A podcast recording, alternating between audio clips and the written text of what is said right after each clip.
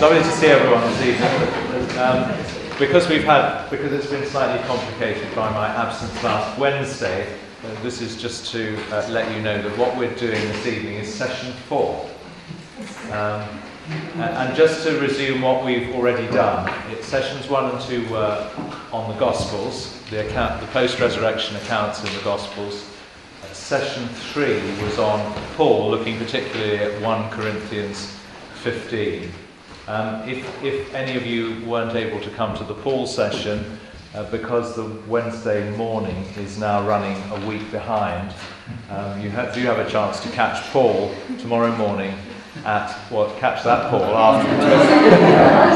catch, I'm totally confused now. Catch Saint Paul at 11:15 tomorrow morning. Absolutely, Saint Paul at 12:15. But but if you need to go before that, just um, uh, Christy, I think, is going to go at about 12. So so you're welcome to come and leave when you have to.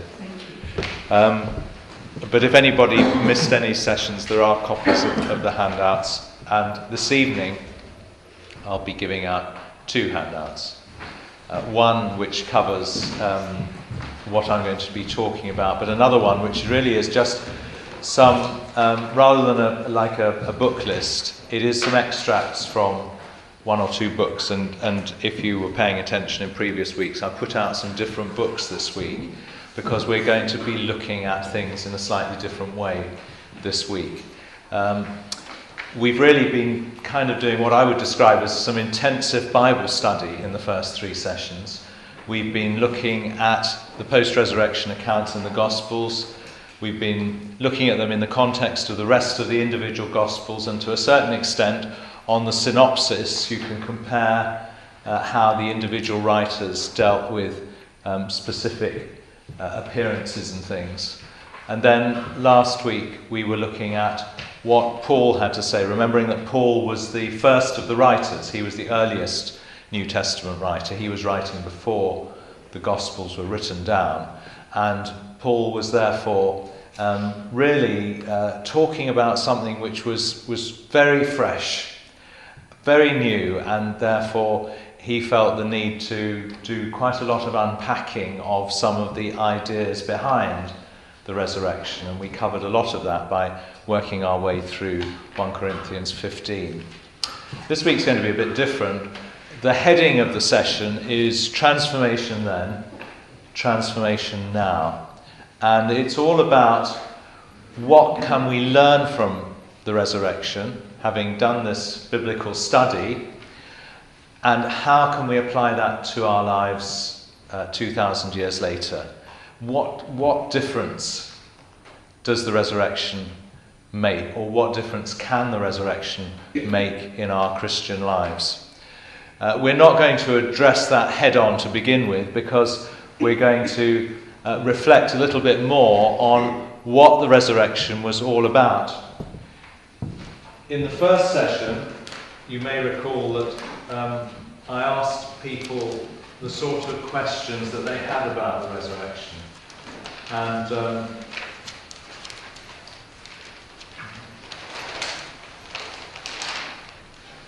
we had various questions then about, well, you can see here, authenticity, uh, Galilee versus Jerusalem, um, the question of the recognition of Jesus in the, the appearances, what kind of body, and then why no account of the resurrection itself. Uh, to a certain extent, we, we've been talking about authenticity throughout, and we, will kind of touch on that to a certain extent tonight. Um, we had to leave the question of Galilee versus Jerusalem uh, because um, various gospel writers give us uh, insights into different appearances in different places. We touched a little bit upon recognition, but again, we'll come back to that this evening uh, to a certain extent. We talked about what kind of a body in our conclusion to the gospel accounts, and again last week um, Paul in 1 Corinthians 15 spends quite a lot of time talking about the nature of the resurrection body. What we haven't done, and what I've been saving up till this week, is why is there no account of the resurrection itself? Not just that question, but, but what, what does the resurrection mean? So, a good place to start, perhaps, is, is also to go back to the scene that I set in the first week before we started looking at the Gospel accounts. And I set the scene by what happened on Good Friday, um, the events leading up to and the event of the crucifixion itself. And one reason for doing that is that uh, the whole Christian idea is based on um, the crucifixion on the one hand and the resurrection on the other. Those are the two uh, kind of essential events um, at the end of Jesus' life. And um, both Paul in his writings and in most of the other New Testament writings, the, the resurrection is assumed. Sometimes it, they talk about uh, the crucifixion and the resurrection together, sometimes they are, they are kind of put in opposition to one another, um, but they're always there together. If there had been no resurrection, and we covered a bit of this last week, then Jesus um, would simply be uh, a great teacher uh, a wise man, uh, a charismatic healer, but ultimately he would have been deluded. He would have been deluded when he said all those things about himself in relation to God, if simply he had died and been buried. Um, he would still have been a, a, good man and someone who would have left us a kind of heritage of, of um, all those things that he did in his earthly life but there wouldn't be the ultimate um, witness uh, to the power of God in his resurrection. So, for Christians, everything are at stake, and I started off session one by reading you verse 17 from 1 Corinthians 15. Uh, if there is no resurrection, Paul wrote to the Christian church at Corinth, your faith is futile. So, to a, a considerable degree, everything is at stake. Paul is in no doubt that Jesus was raised from the dead, and he was in no doubt that he died on the cross. And when we say creeds in church, for example, we say, um, I believe um, various things about Jesus and that he was uh, crucified for our sake under Pontius Pilate, uh, and he uh, suffered uh, died and was buried, and on the third day he rose again according to the scriptures and ascended into heaven, etc. Um, the two things are there, but the kind of the way that they're related in the creed doesn't perhaps um, emphasize as much a sort of discontinuity between between the crucifixion and the resurrection, and there are lots of different ways of um, describing that. Um, one of the one of the books that I've got here, which I have had before, is this is this um, The Way of Jesus Christ by Jürgen Moltmann, and um, on the on the um, uh, readings that I'm going to give you is is a piece where he says and he talks about um, about how. Uh, the crucifixion is something that happened in kind of historical time. It was, it was like all the other historical events that we could, if we'd been there, we could have seen and uh, to an extent participated in. The resurrection, he suggests, happened in, in God's time. And one of the questions we had last week, I think from Hugh, was about, or from Keith, was, was something to do with uh, different dimensions of time. And this picture that I've got here on the right, the big picture, um, I think is quite helpful in, in helping us understand that. Um, but before we do that, let's, let's just remind ourselves of, of, of kind of conventional pictures of, of the resurrection. And um, you'll remember this one, the stained glass window from, in a way, stained glass window from, from Ethiopia. Uh, here we've got um, um, Jesus stepping out of a Renaissance tomb uh, no cave or anything like that there. Um, here we have a kind of cave in the background, but again he's on, he's on sort of terra firma, he's still walking around uh, on the earth. Here he's sort of um, floating, um, emphasizing that something, something different has happened. But, but I think, and this is what the reason this is the largest one, is because I think this is really um, very interesting. This was, this was an engraving by Dürer of um, 1510 or 1511, so 500 years old. Uh, and what you can see here in this, in this part of the picture is kind of what was happening on Earth at this time. Uh, here we've got, we've got this, is, this is the best soldier in the world, I think, kind of completely out of it, really, snoring apparently. Um, and the other soldiers here in, in the foreground and, and everything kind of quite, quite uh, dark. And then there's this sort of, there's this V shape of clouds and the suggestion that uh, Jesus resurrected is, is somehow in a different place from simply on this earth.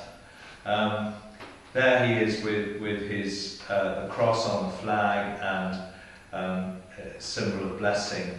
But, but most importantly, it's as if uh, Dürer was trying to uh, convince us that this is indeed something quite different from what was going on in, in the plane of, of normal time.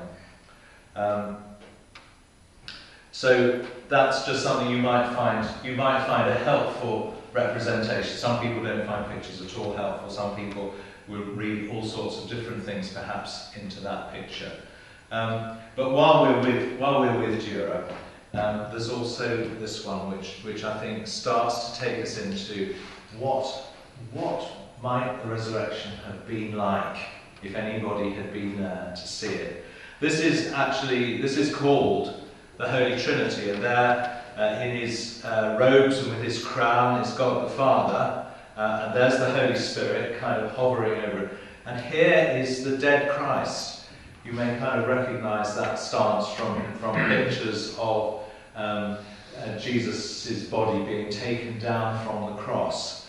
Um, but what is clear, and you can have a look at it afterwards, uh, what, what is clear is the kind of way in which the sort of shaping of God the Father uh, and the intimacy with, with uh, Jesus the Son, um, albeit that he uh, still appears to be a dead, uh, a dead corpse at that point, um, but, but sort of showing God's tenderness, God the Father's tenderness, God the Father's love for the Son that he had had to give up on the cross. The Son who he'd heard cry, My God, my God, why have you forsaken me? And who he could do nothing about. Uh, and kind of all of that uh, seems to be there. But I don't think even that quite shows it in the way that I think it might have been. Um, and, and I prefer this. Um, this is this is William Blake, and it's an engraving from the end of his um, poem Jerusalem, the Song of Jerusalem. I don't even know that it's meant to be a picture of the resurrection. I can't find anyone who can tell me uh, what it's meant to be, but it just seems to me to, there may be a cave there behind the two figures. And here we've got, again, we've got God and we've got Jesus. And it is impossible, I think, to imagine them in a closer embrace, being more intimate. And the whole idea, the whole thing about that picture, which perhaps isn't quite so um, quite so prominent, or prominent at all, is is the fact that the, the, the kind of momentum seems to be up in this in this picture. And so I wonder, and um, I wonder whether the thing about the resurrection, the thing that it happened um, when no one was looking, if you like, is that because it was this point of the utmost intimacy between God the Father and God the Son. Uh, something that really we, it's difficult for us to uh, even imagine. And there's also something about the resurrection, perhaps, which is that, that our words run out that um, pictures might help, perhaps. Um, we'll hear some music in a moment, which might help to an extent. But simply trying to write it down and to presume to know precisely what was going on seems to us, it seems to me to be beyond our capacity, either for words or perhaps to an extent uh, of our understanding. That's, that's entirely a personal view, but it seems to me that there's something, there is something kind of holy and sacred um, and not only undisclosed, but undisclosable to an extent, which is why none of the gospel writers wrote about it. They couldn't because there were no witnesses to it. And what we're left then in the post resurrection accounts is, if you like, the effect of this. And um, having, having said that, I, don't really want to dwell on the resurrection itself because I don't think I can't, there's nothing more that I can say that I think is, is going to help um, explain what's going on. But what I do think is really important is, is perhaps to, to move from that to, um, to what for me is, is the most significant aspect of the resurrection, which is the effect that it had on the people who were there. And, uh, and, and that's where we begin to get into well, what's the effect that it might have on us? And um, if you, do you remember George Herbert's hymn, um, um, Teach me, my God and King, is how it starts. And, and, and I think it's the second verse is, A man who looks on glass, on it may stay his eye, or if he choose, I get a bit lost here, uh, he could, if he pleases, if he pleases, through it pass, and then the heaven espy. So the idea that, that we could spend a lot of time worrying about what the resurrection was like and how it happened and, and precisely the mechanics of it, or we can look through and beyond it to the effect that it had. Um, and that's what I'm going to do um, for the rest of this evening.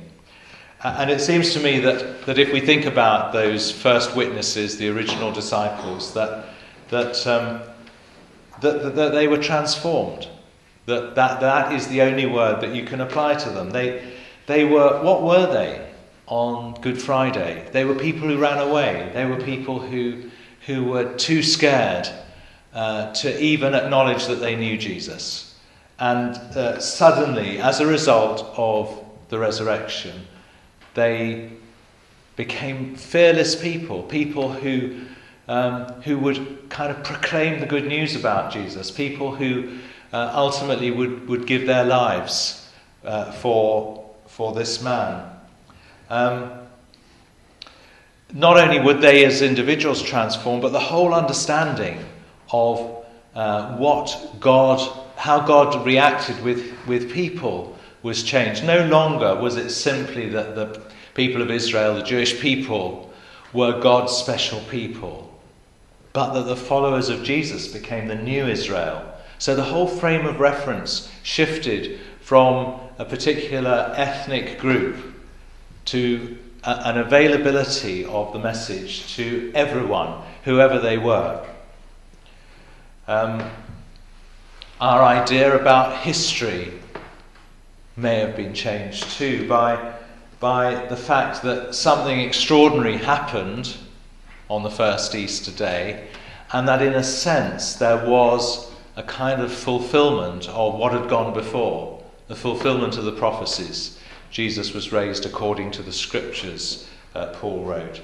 Um, and then we kind of look forward. We, we're enabled, because of the resurrection, to look forward to our own resurrection. Um, and we'll be talking about that a bit more later. Uh, we talked last, last time about, about, in a sense, the earthly body, the, the body, the mortal body, the body that we're kind of wearing now, as being earthbound the resurrection body, perhaps, you know, in some sense, somehow being heaven bound, on its way to heaven. Um, up until that point in the biblical accounts, the Holy Spirit was an occasional visitor. From then on, the Holy Spirit kind of infused everything that happened in the early church. Um, you know, at the time of baptism, the Holy Spirit came upon people at the time of Pentecost, the Holy Spirit came, uh, and everything, or much that Paul writes, is in the power of the Holy Spirit. So, so, kind of everything that matters, and perhaps a lot of the things that in the Christian faith we take for granted, all those things stem from this resurrection event. So, what I'm going to do is I'm going to just try and unfold a little bit about um, the answers to three terribly simple questions. What does the resurrection tell us about God? What does the resurrection tell us about Jesus? Uh, what does the resurrection tell us about the church? And what does the resurrection tell us about ourselves? Uh, I'm going to move quite quickly through the first three, not because I don't think they're terribly important, but because in that introduction, to a certain extent, I've touched on some of the things. Um, but if you want more, uh, there is a lot more detail that you can find in the handout. And in particular, if you want to look at some of the texts that support what I say, um, there is a lot of there is a lot of kind of referencing, uh, particularly, for example, to uh, what the what the first disciples were saying in the book of Acts. Um, references to others of Paul's writings other than 1 Corinthians 15, particularly in Romans, where he deals a lot about uh, with a lot about the resurrection, particularly in relation to baptism, which we'll come back to. Um, so, so what does the resurrection tell us about God? And when we get to the end of this, we'll have a we'll have a kind of musical break so that you can relax uh, for a moment with with a musical friend, a friend that you've already heard once before in this series. Um,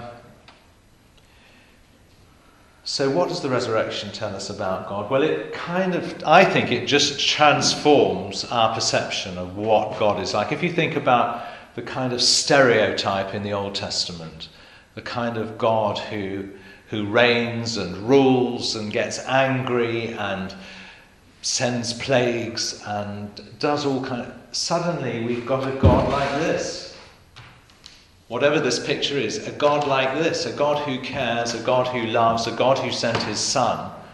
Uh, and many of the things that in our Christian faith we take for granted are things that you can find in the Old Testament, but they're not so easy to find as we find in Jesus' teaching, uh, his life, and in all that he did. So, so that's another aspect of transformation. Our idea about God is is transformed uh, dramatically. You might like to reflect too on, on what was always a very powerful but disturbing story in the Old Testament about Abraham and Isaac. How God told Abraham that he had to sacrifice his son at the last moment. Whatever we think about the morality of the story, at the last moment, God sent his angel to prevent Isaac being killed with his own son, God didn't intervene. And I think that tells us something tremendously important about the nature of God as revealed through the resurrection accounts.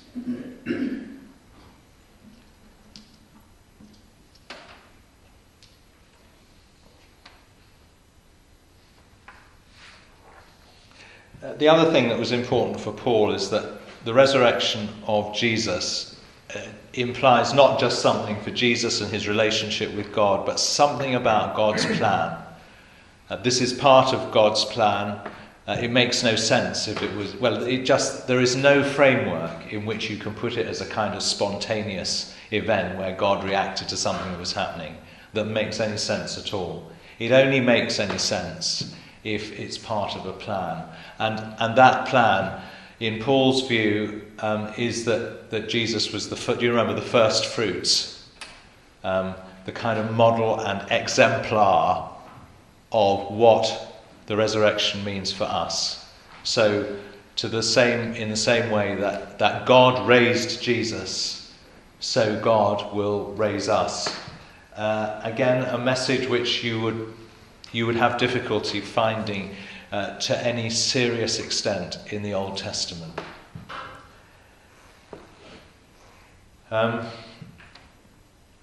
having said all that, and all that persuasive though that is, we are we're kind of still left with a sort of residue, aren't we? Things about God that we don't fully understand. Um, I've talked about, I've kind of done some speculation about the moment of the resurrection itself um, by means of these pictures.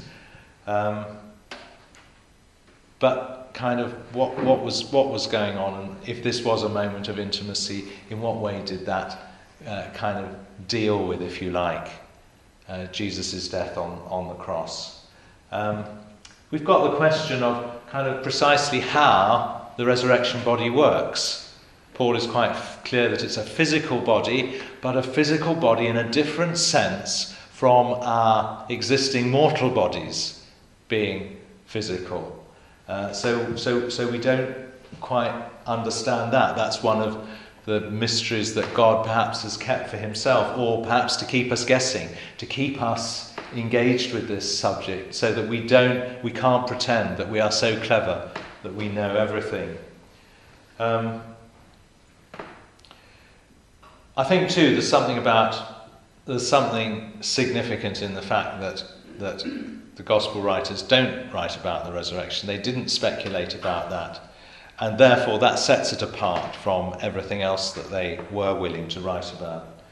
Um, but then there's all the, the, the, gospel accounts, however you try and uh, kind of conform them to one another uh, and harmonize them, there's still something that is kind of, what, what could we call it? Sort of fragmentary about the gospel accounts. It doesn't, it doesn't work in the same way that the accounts of the passion and the resurrection, uh, the, the passion and the crucifixion work as a sort of detailed narrative over hours of time. These, there, are, there are kind of uncertainties in the resurrection accounts, both as to timing, as to place, as to um, what Jesus could and couldn't do, and the fact that he wasn't recognized sometimes, the fact that he could. With it, he had this physical body, but that he was apparently able to appear in a locked room. Uh, all those things. There's, there's, there is still remaining mystery, isn't there? And I think that mystery says something about, well, whatever we try and do, we cannot fully comprehend God and God's purposes. What we can see is through Jesus what God has in store for us. Um, so, to that extent, God leaves us a bit vulnerable, I think, because we want to believe that the brains that He's given us are capable of understanding all of this, making sense of it all, of eventually, uh, if you like, making a mental list which comes down to the, you know, the, the, the final three letters Q E D. Thus it's been demonstrated. But I don't think he gives us that luxury. And one of the reasons that he may not have done that is to remind us that once we believe that we know everything and we can work everything out for ourselves, then there is no need for faith. And faith and trust is a similar word, is, is really important and it kind of in the relationship that I think God wants to have with us, his creatures, that he clearly had with Jesus. It was a relationship of trust. Jesus went to the cross trusting that that was God's purpose for him.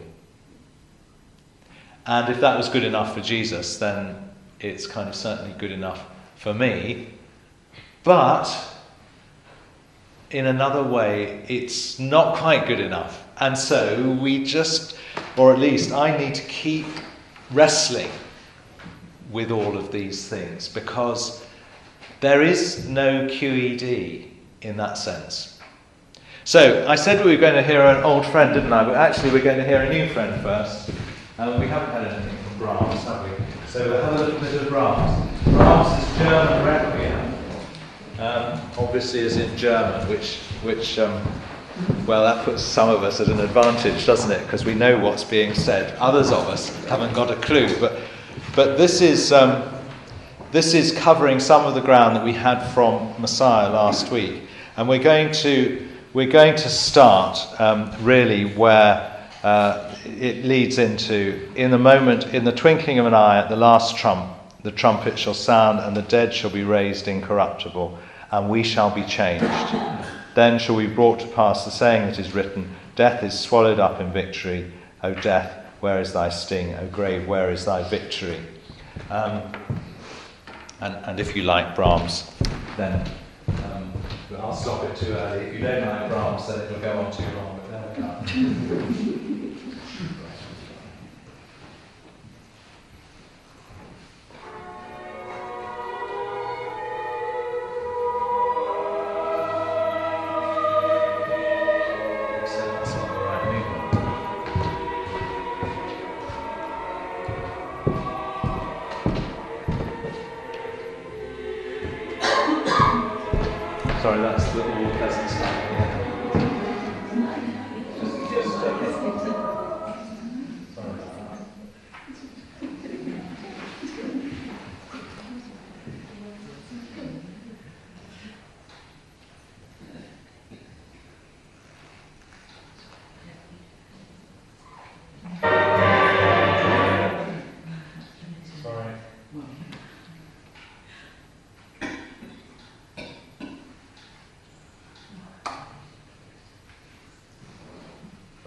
Right,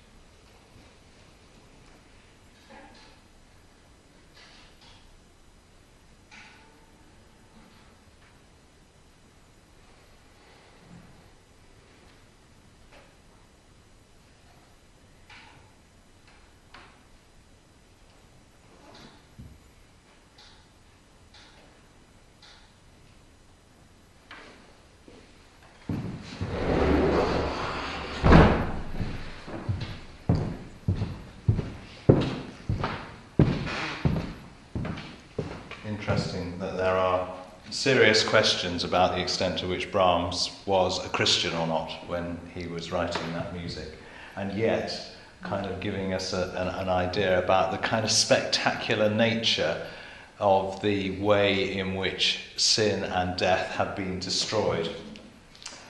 So, what does the resurrection tell us about Jesus? Um, and in a way, a lot of what we've talked about in, in, uh, in relation to God the Father is relevant uh, in relation to Jesus. Uh, and I'm not going to repeat that. Um, there is something I think about the, the obedience of Jesus and the way in which that seems to have kind of extended beyond the grave.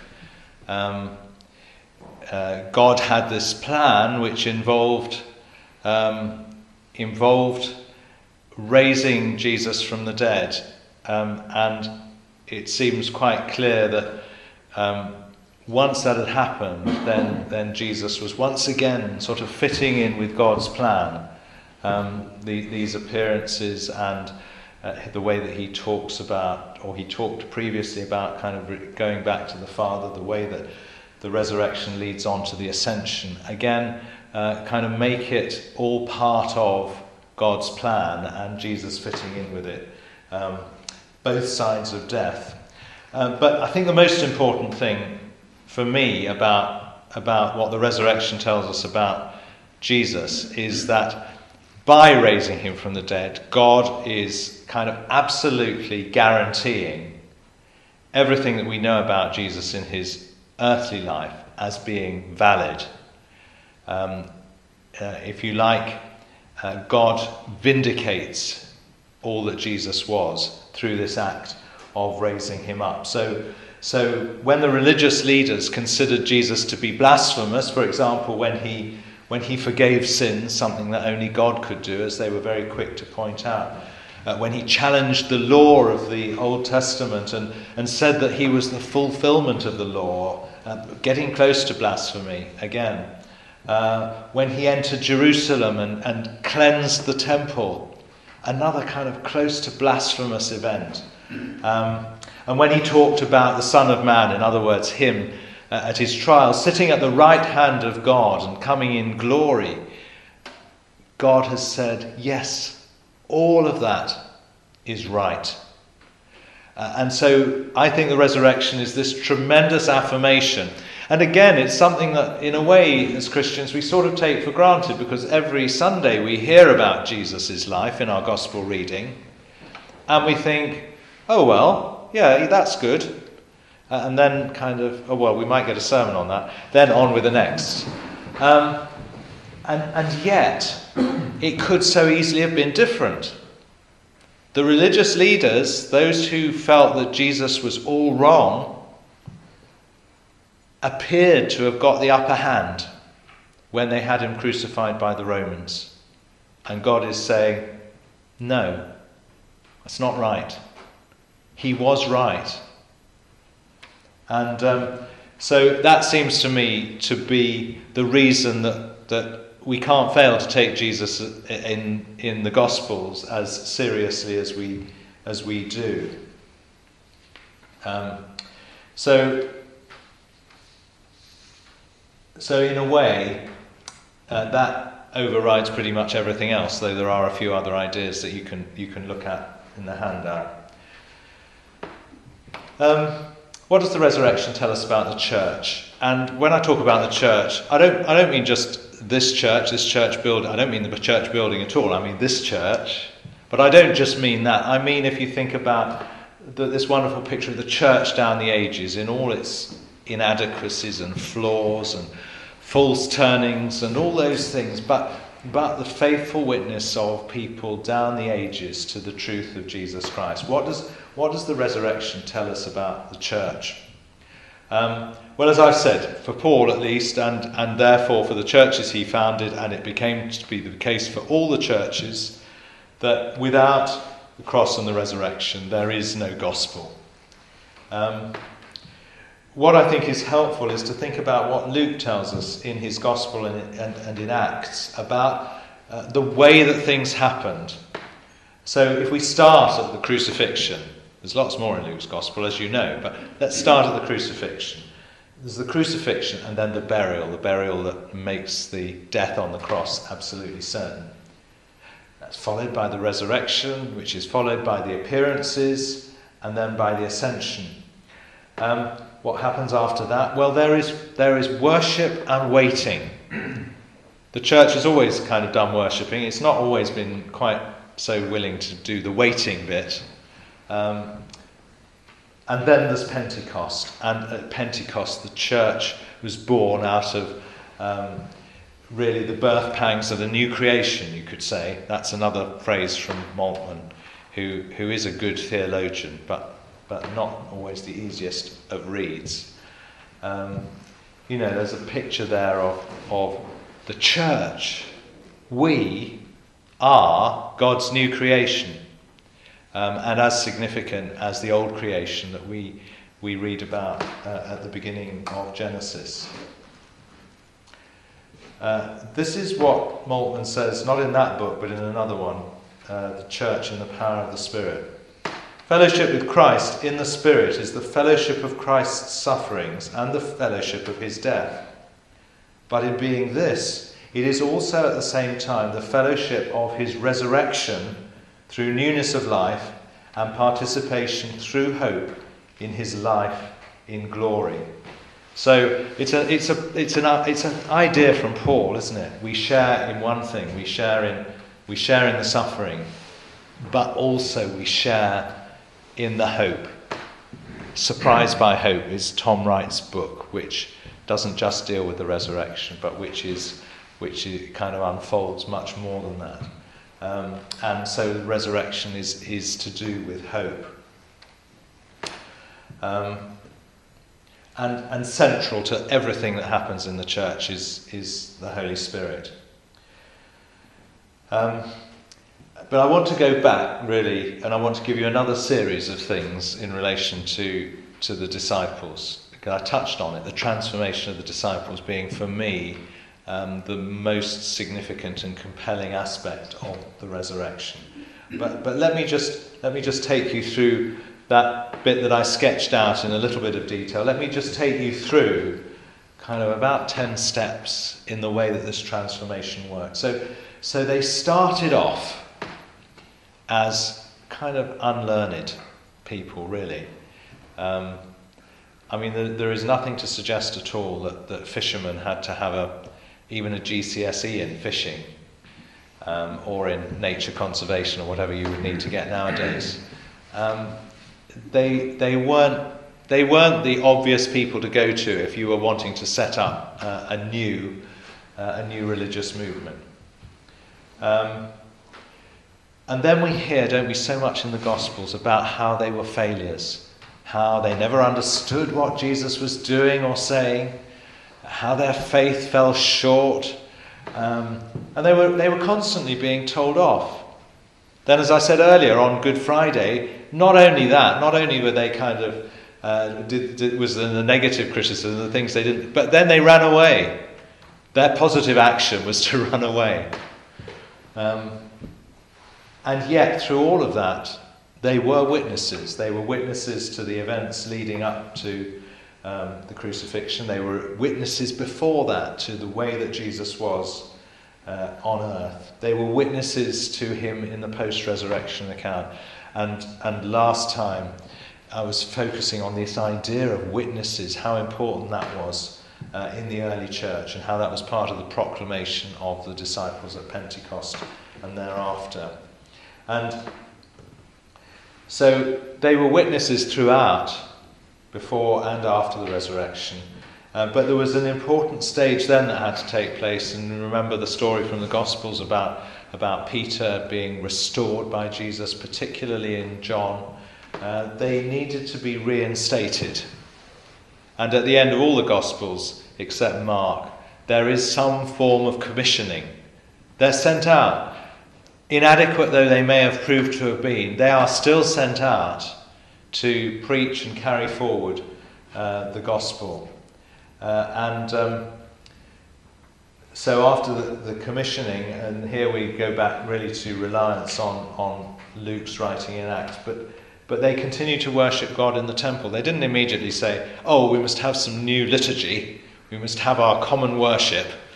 No, they stuck with what they knew, which was the temple in Jerusalem, and they worshipped God. But, but soon after that, they kind of got their, literally, they got their inspiration. The Holy Spirit came upon them. And they started preaching. And when they started preaching, the natural leaders emerged. Peter, this terribly kind of hopeless individual, really, who'd done so many bad things, put his foot in it so many times with Jesus, suddenly became the leader of uh, this new movement. And from the leadership, then mission. Mission, particularly, well, Peter himself started the mission to the Gentiles. It was Peter who had the vision about going to the Gentiles, but Paul who seemed to carry that through to its ultimate conclusion. And, and ultimately, being prepared to give up their lives and the, the tradition that both Peter and Paul and most of the other disciples were martyred for their faith.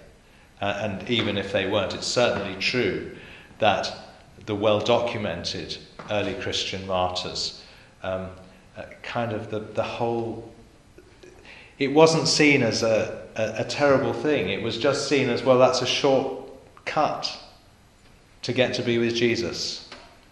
Uh, and unpleasant though it might have been at the time, it was just that. It was a quick movement towards the glory that lay ahead. Uh, and, and it inspired those who were, were left behind. And um, if you think about it, if you think about it in, in a current context, it is difficult, isn't it, to, for secular powers for whom the threat of death is the ultimate deterrent, they think, it's difficult for secular powers to deal with people who say, okay, kill me. Don't mind, kill me. And there's something in that, isn't there, in our kind of comfortable world that we live in, where it's, it's kind of almost abhorrent to say that because we think life is so sacred, and in a sense it is, and yet, and yet if it comes to it, um, this is where the, the church was born. So now it is time for an old friend. Um, and um, just a, a, short piece from the B minor Mass by Bach. And um, I, what I think is really interesting about this is we had a little bit from the Creed before, didn't we, when we, when we contrasted the, um, the, the bit in the Creed, uh, Latin of course, um, about Jesus being, being um, uh, crucified under Pontius Pilate, died, and was buried, and then resurrected on the third day, he rose again. And, and the, the huge difference in everything relating to the music that Bach has put those, those very plain words to. Here, when we get to the bit about, um, and I look for the resurrection of the dead, et expecto resurrectionem mortuorum, um, he spends several minutes on this. And, and what I think is fascinating is that at the beginning, when it starts, it's very, very tentative. It's almost as though, well, okay, that's what the creed says, and so, well, let's sing it, but um, it's difficult to believe. And then there's a point at which it changes from that to wholehearted acceptance, and, and the music kind of becomes like the Et Resurrexit music. Um, and, I think that is really interesting that you would start off with the Et, uh, et expecto resurrectionem mortuorum as not a kind of jubilant um, chorus, but as something which is, as I said, really quite tentative. But, but you'll form your own view, obviously.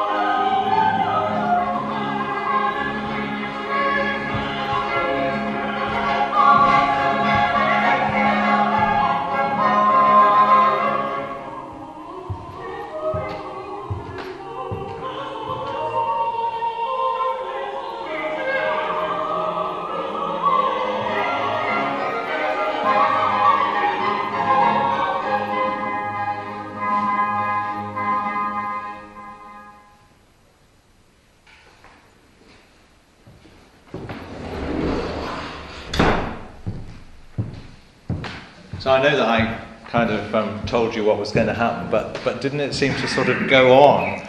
And, and, and I was thinking, even though I knew that it was, it was going to come in the end, uh, you know, how, how is all this happening? And, and, and it may be that this is actually not a bad picture for what we might feel ourselves about the resurrection. We might, we might think, in spite of um, all that I've said, that, okay, well, in, at one level we can kind of cope with all that, but, but, but in another way, I'm still having difficulty with it.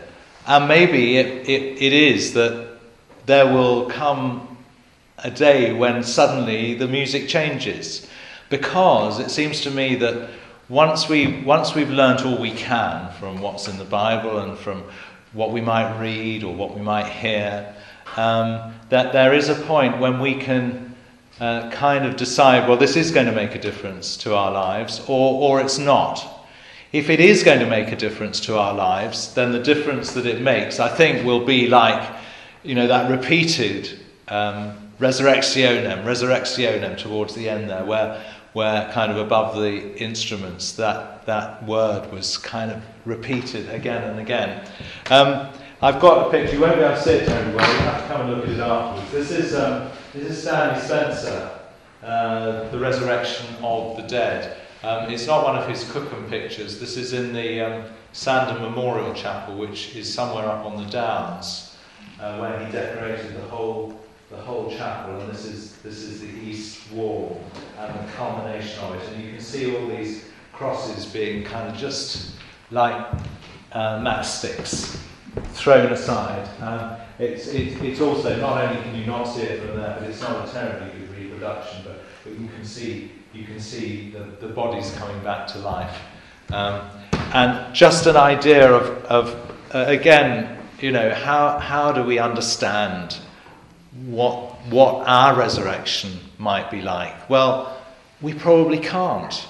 And yet, if the resurrection of Jesus is worth something, then for sure our resurrection is going to be uh, worth something too, and um, kind of worth something. You know what I mean? It's, it's kind of um, transformative to us in the same way that it's transformative to those who were around at the time of the resurrection of Jesus.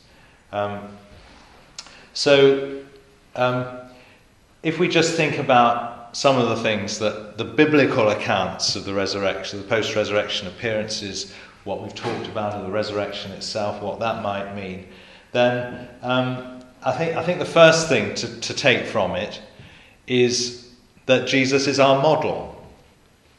What God did for Jesus, God will do for us.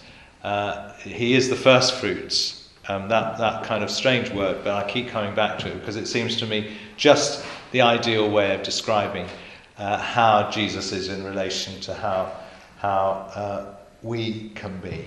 Uh, and what that means is if Jesus is the first fruits and we are those that come after, then just as Jesus was, perhaps in more literal terms, the Son of God, so we are also children of God.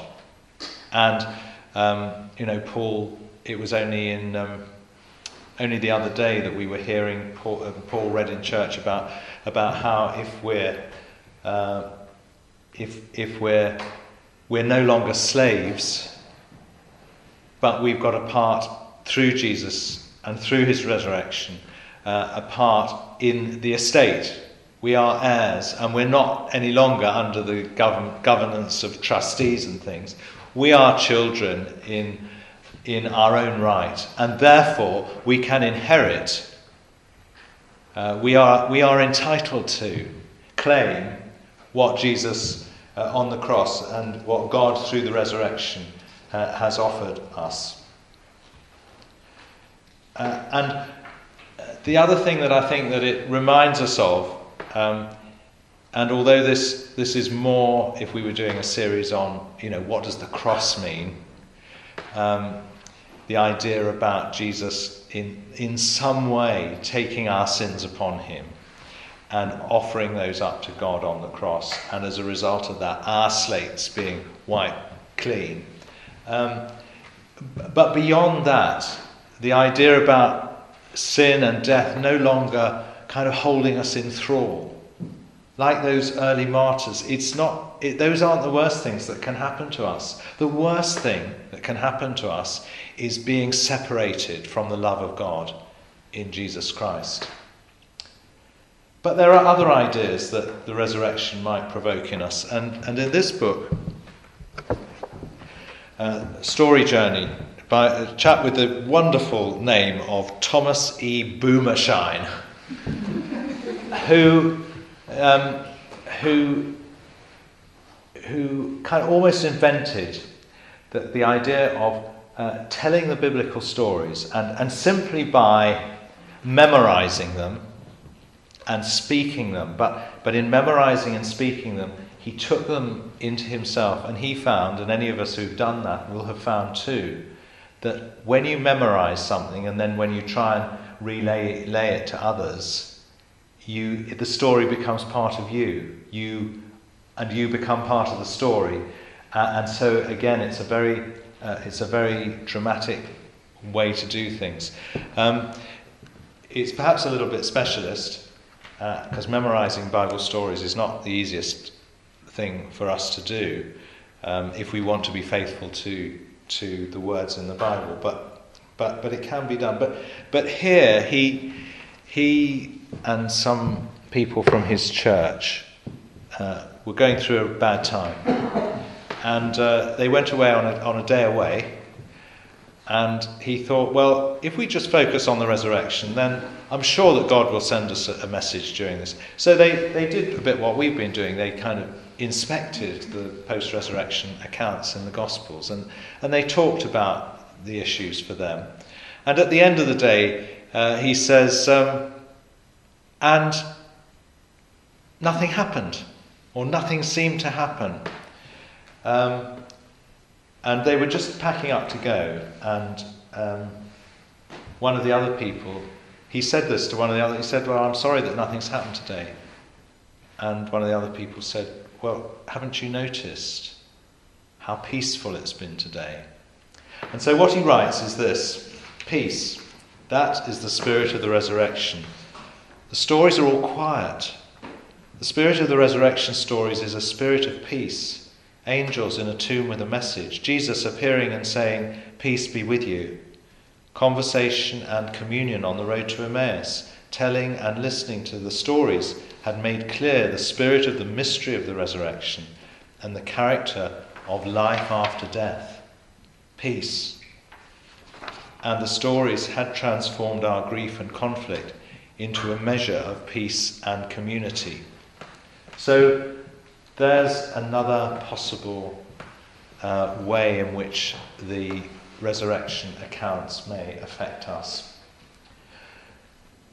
So far, all our focus has been on events, hasn't it? It's, tonight we've talked a bit about the event as far as we can understand it of the resurrection itself.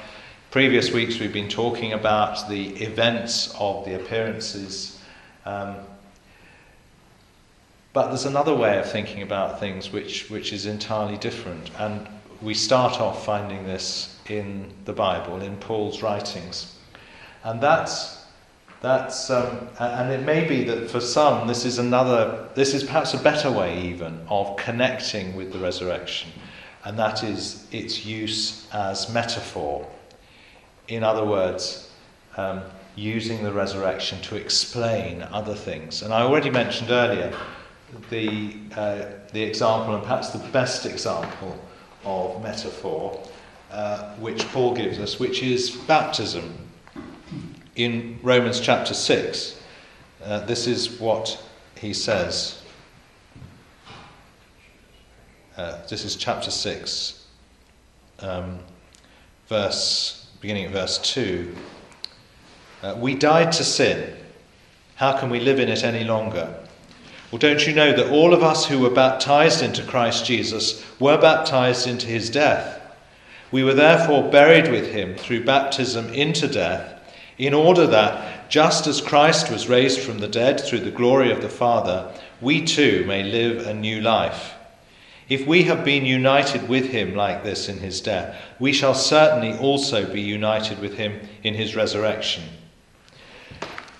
Um, and, and, so the idea, and fact, I talked a bit about this on Sunday, the, fact, the idea of baptism being, being a sign of um, the move from death, in other words, the walking down into the waters, is like dying with Christ. Uh, and then the walking up out of the waters after baptism is like rising with him again. And uh, that as a, as a way of kind of appropriating for ourselves at baptism all that the resurrection means. Um, Paul gives other, other examples. Uh, the, the, whole idea about, about conversion, of becoming a Christian, uh, at the beginning of um, Galatians chapter 2. Um, I'm not going to read that, but you can, you can look that up. Another metaphor uh, metaphor two in, in, in living in the Spirit, uh, again in Romans 8, uh, and the, the, idea about eth- ethical or holy living. Um, these, are, these are just some ways in which Paul uses the idea of the resurrection to apply to issues that we confront in our daily lives, and how, uh, to put it in a nutshell almost, kind of everything that's bad is embraced by the crucifixion. And we can set against that.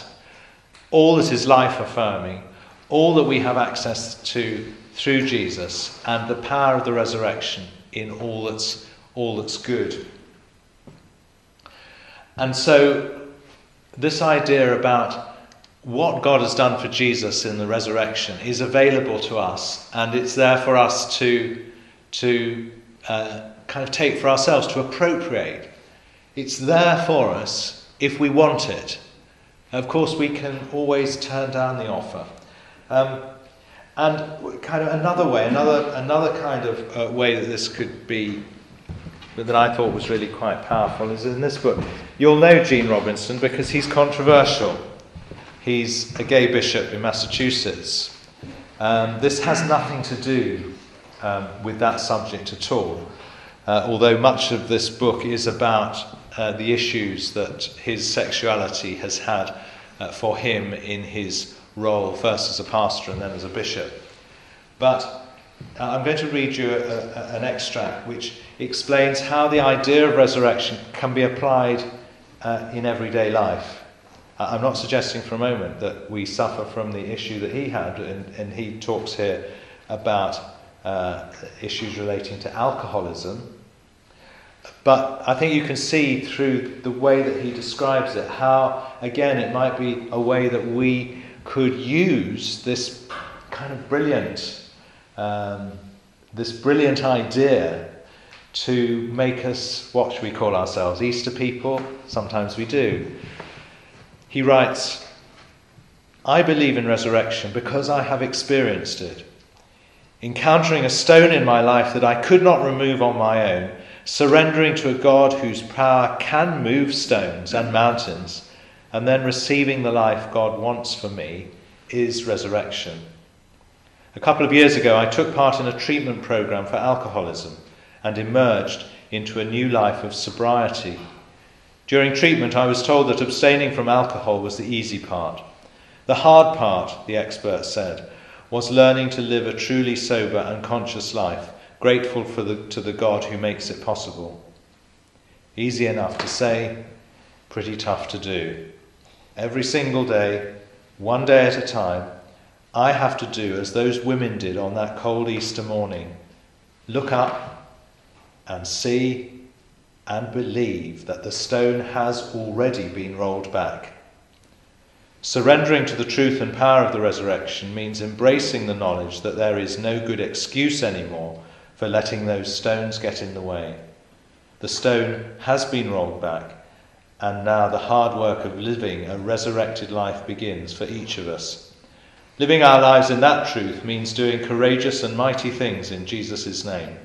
Surrendering to the resurrection means letting go of all the anxiety and fear that can so easily grip us and leave us powerless, and experiencing the joy of the resurrected life.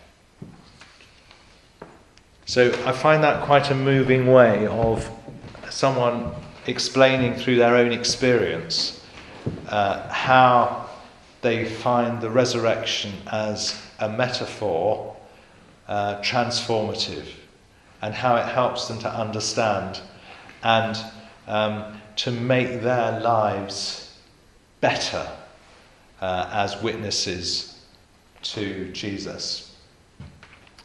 There's another book here which has been very influential. It was written nearly 40 years ago called True Resurrection by Harry Williams. And the whole book is really about where we can perceive resurrection to be in our lives.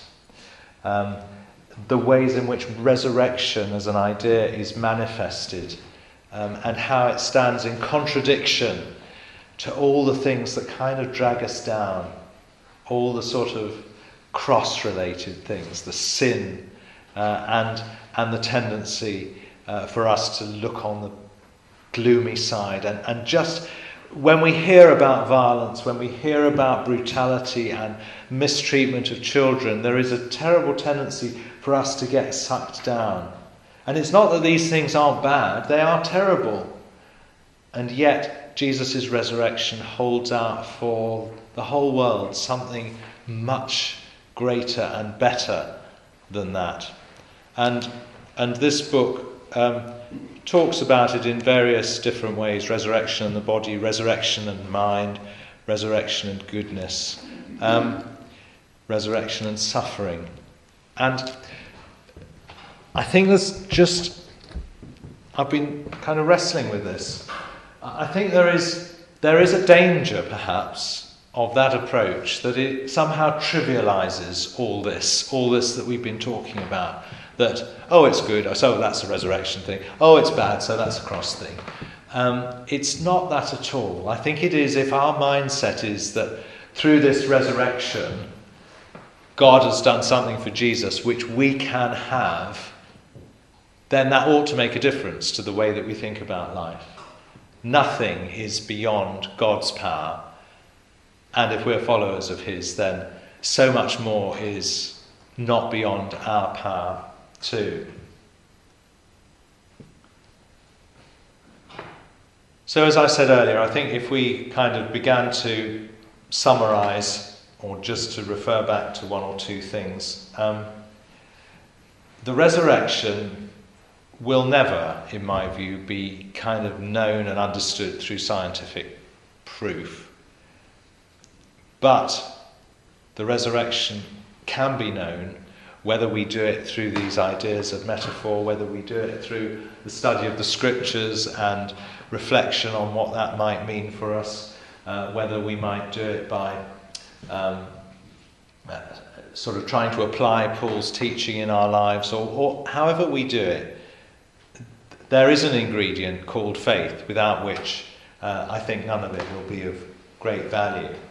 Um, but that faith is available, and it's available to us in kind of every everyday experience that we have. It's not just something to be kept, pulled out. Well, when we go to church, we'll be Easter people, and then and then we'll be going. We'll go back to we'll go back to being um, uh, Good Friday people. Although uh, you may know Sheila Cassidy um, and the, her horrendous experiences that she suffered in Chile, and that others that she knew suffered in Chile. And her book, Good Friday People, um, you know, makes me um, uh, feel that to use that those words really is is not appropriate because it speaks so much of suffering, uh, and yet beyond, above all, you know, out of all that came a kind of huge, huge faith and, and an ability to speak to God's love even in the kind of almost impossibly dire circumstances that she and so many people were in in Chile in, um, I think, the 1970s.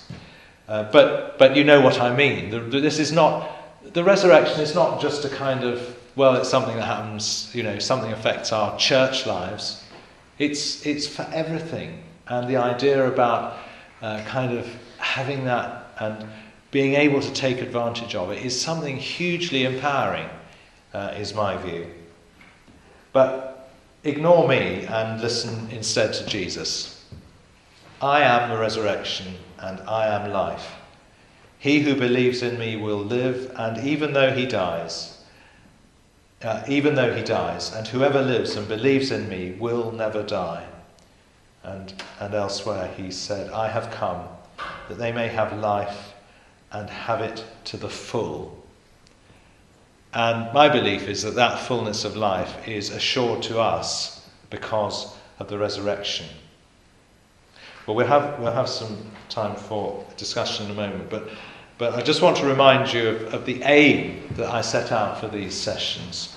And that was I hope that everybody would go home with perhaps one thing that they'd sort of learnt, one thing that had kind of stuck in their brains, a, fact or some information from the Bible that they'd never, that never really struck them before.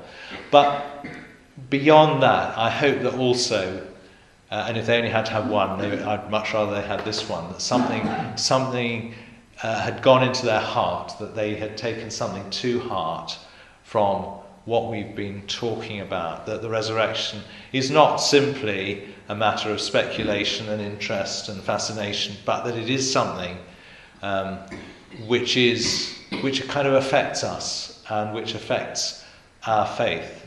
So, so I hope that those things uh, may be there, um, and that somehow or other um, that uh, together our faith uh, may have been enhanced by um, what I know is kind of hard going, really, because I've been, I know I've been speaking too much, and yet uh, there was too, I, I, I didn't know how to stop, really, because there's just so much that I think is, is, is worth sharing. So now I'm going to ask you if you, if you want to say anything, if you wouldn't mind using this, uh, because then it will go, all being well, on the recording. So, would, does anybody want to make a comment about this evening or about anything else that we've, um, we've explored in the previous weeks or anything that remains? Yeah, You, you said uh, that Peter was the leader of, of the early church. Um, have I remembered right when um, some people think that Mark's Gospel was Peter's got um, preaching written down. Uh, yeah, you have remembered right. That is that is the that is the traditional view of Mark's gospel. That uh, that it came from Peter. Is, is there a follow on from that? Is, do you, do you want to say and so? no, well, I think that uh, you know that, that means that he was the first gospel and it came from the leader. Uh, yeah. And, and so it came from the very centre of the church. Yeah.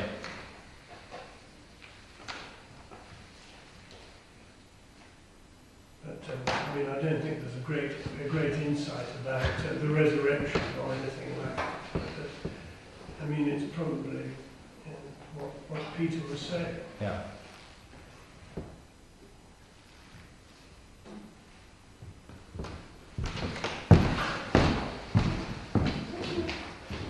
Don't you think that there's, there's some um, relationship between the resurrection and the raising of Lazarus from the dead?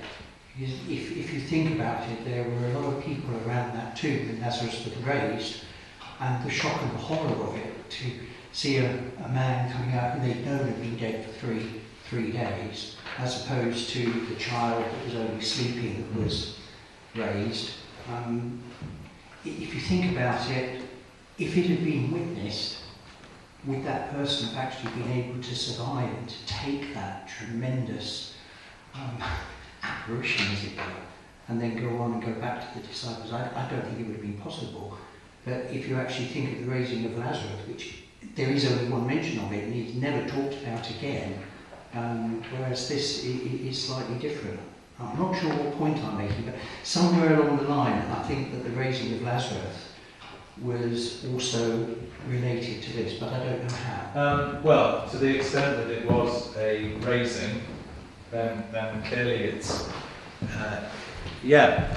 Um, I, I think there are, there, there, are one or two points that I could make, but I'm not sure that I can answer the question that you haven't asked. um, well, I, don't, I, don't I, I mean, I think, I think what I think what we would assume is that the, the big distinction between um, Jesus' resurrection and the other resurrection accounts in the Gospel is that, that those others who were raised from the dead, whatever else happened, they died. Jesus didn't die. Jesus, Jesus went back to God, ascended, if you like, um, and that was part of God's plan. So, so I think there is, there is a kind of difference in, in nature. Um, the other point, which you did refer to, is that um, if you think about different traditions, if you think about the way in which the gospel accounts don't agree, then clearly there were different strands of tradition which were reflected in those gospel accounts. And, and scholars talk about the way in which um, there is multiple attestation. In other words, we've, on your synopsis, you've got five, um, five headings. And because they don't appear uh, greatly to overlap, you could argue that perhaps Matthew is particularly dependent on Mark. Um, but you've got, you've got kind of multiple witnesses to the event of Jesus' resurrection. In the case of Lazarus, you've simply got John's account. Um, that doesn't mean, and I wouldn't say for a moment that John's account is not right, but um, I think we could have greater certainty about the resurrection of Jesus uh, for that reason. But, but we get into difficult waters if we say, oh, well, because it's only in one gospel, it never happened.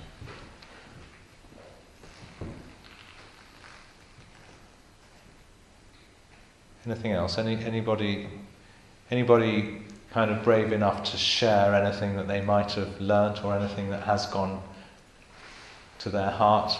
This is, well, you obviously don't have to respond to this, but, but it would be, it might be interesting.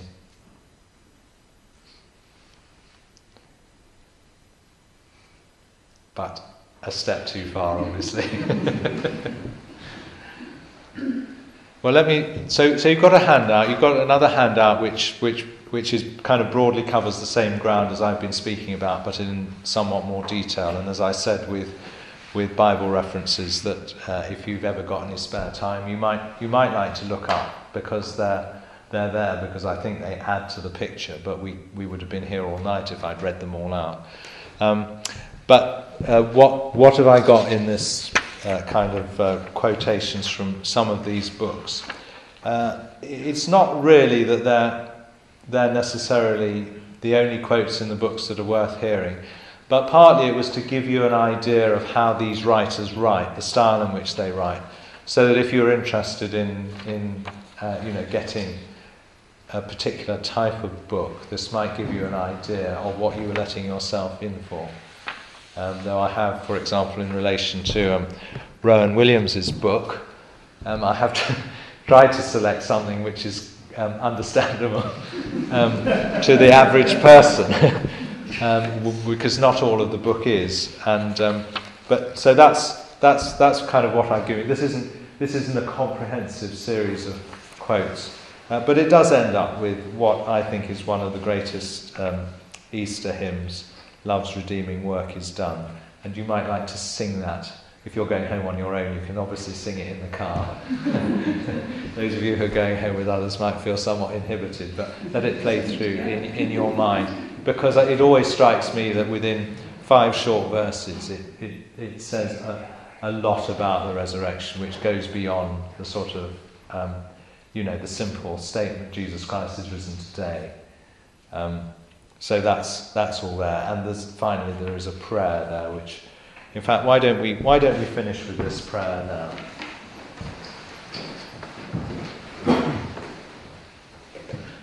Almighty God, whose Son Jesus Christ is the resurrection and the life, raise us who trust in him from the death of sin to the life of righteousness, that we may seek those things that are above, where he reigns with you in the unity of the Holy Spirit, one God now and forever. Amen. Amen.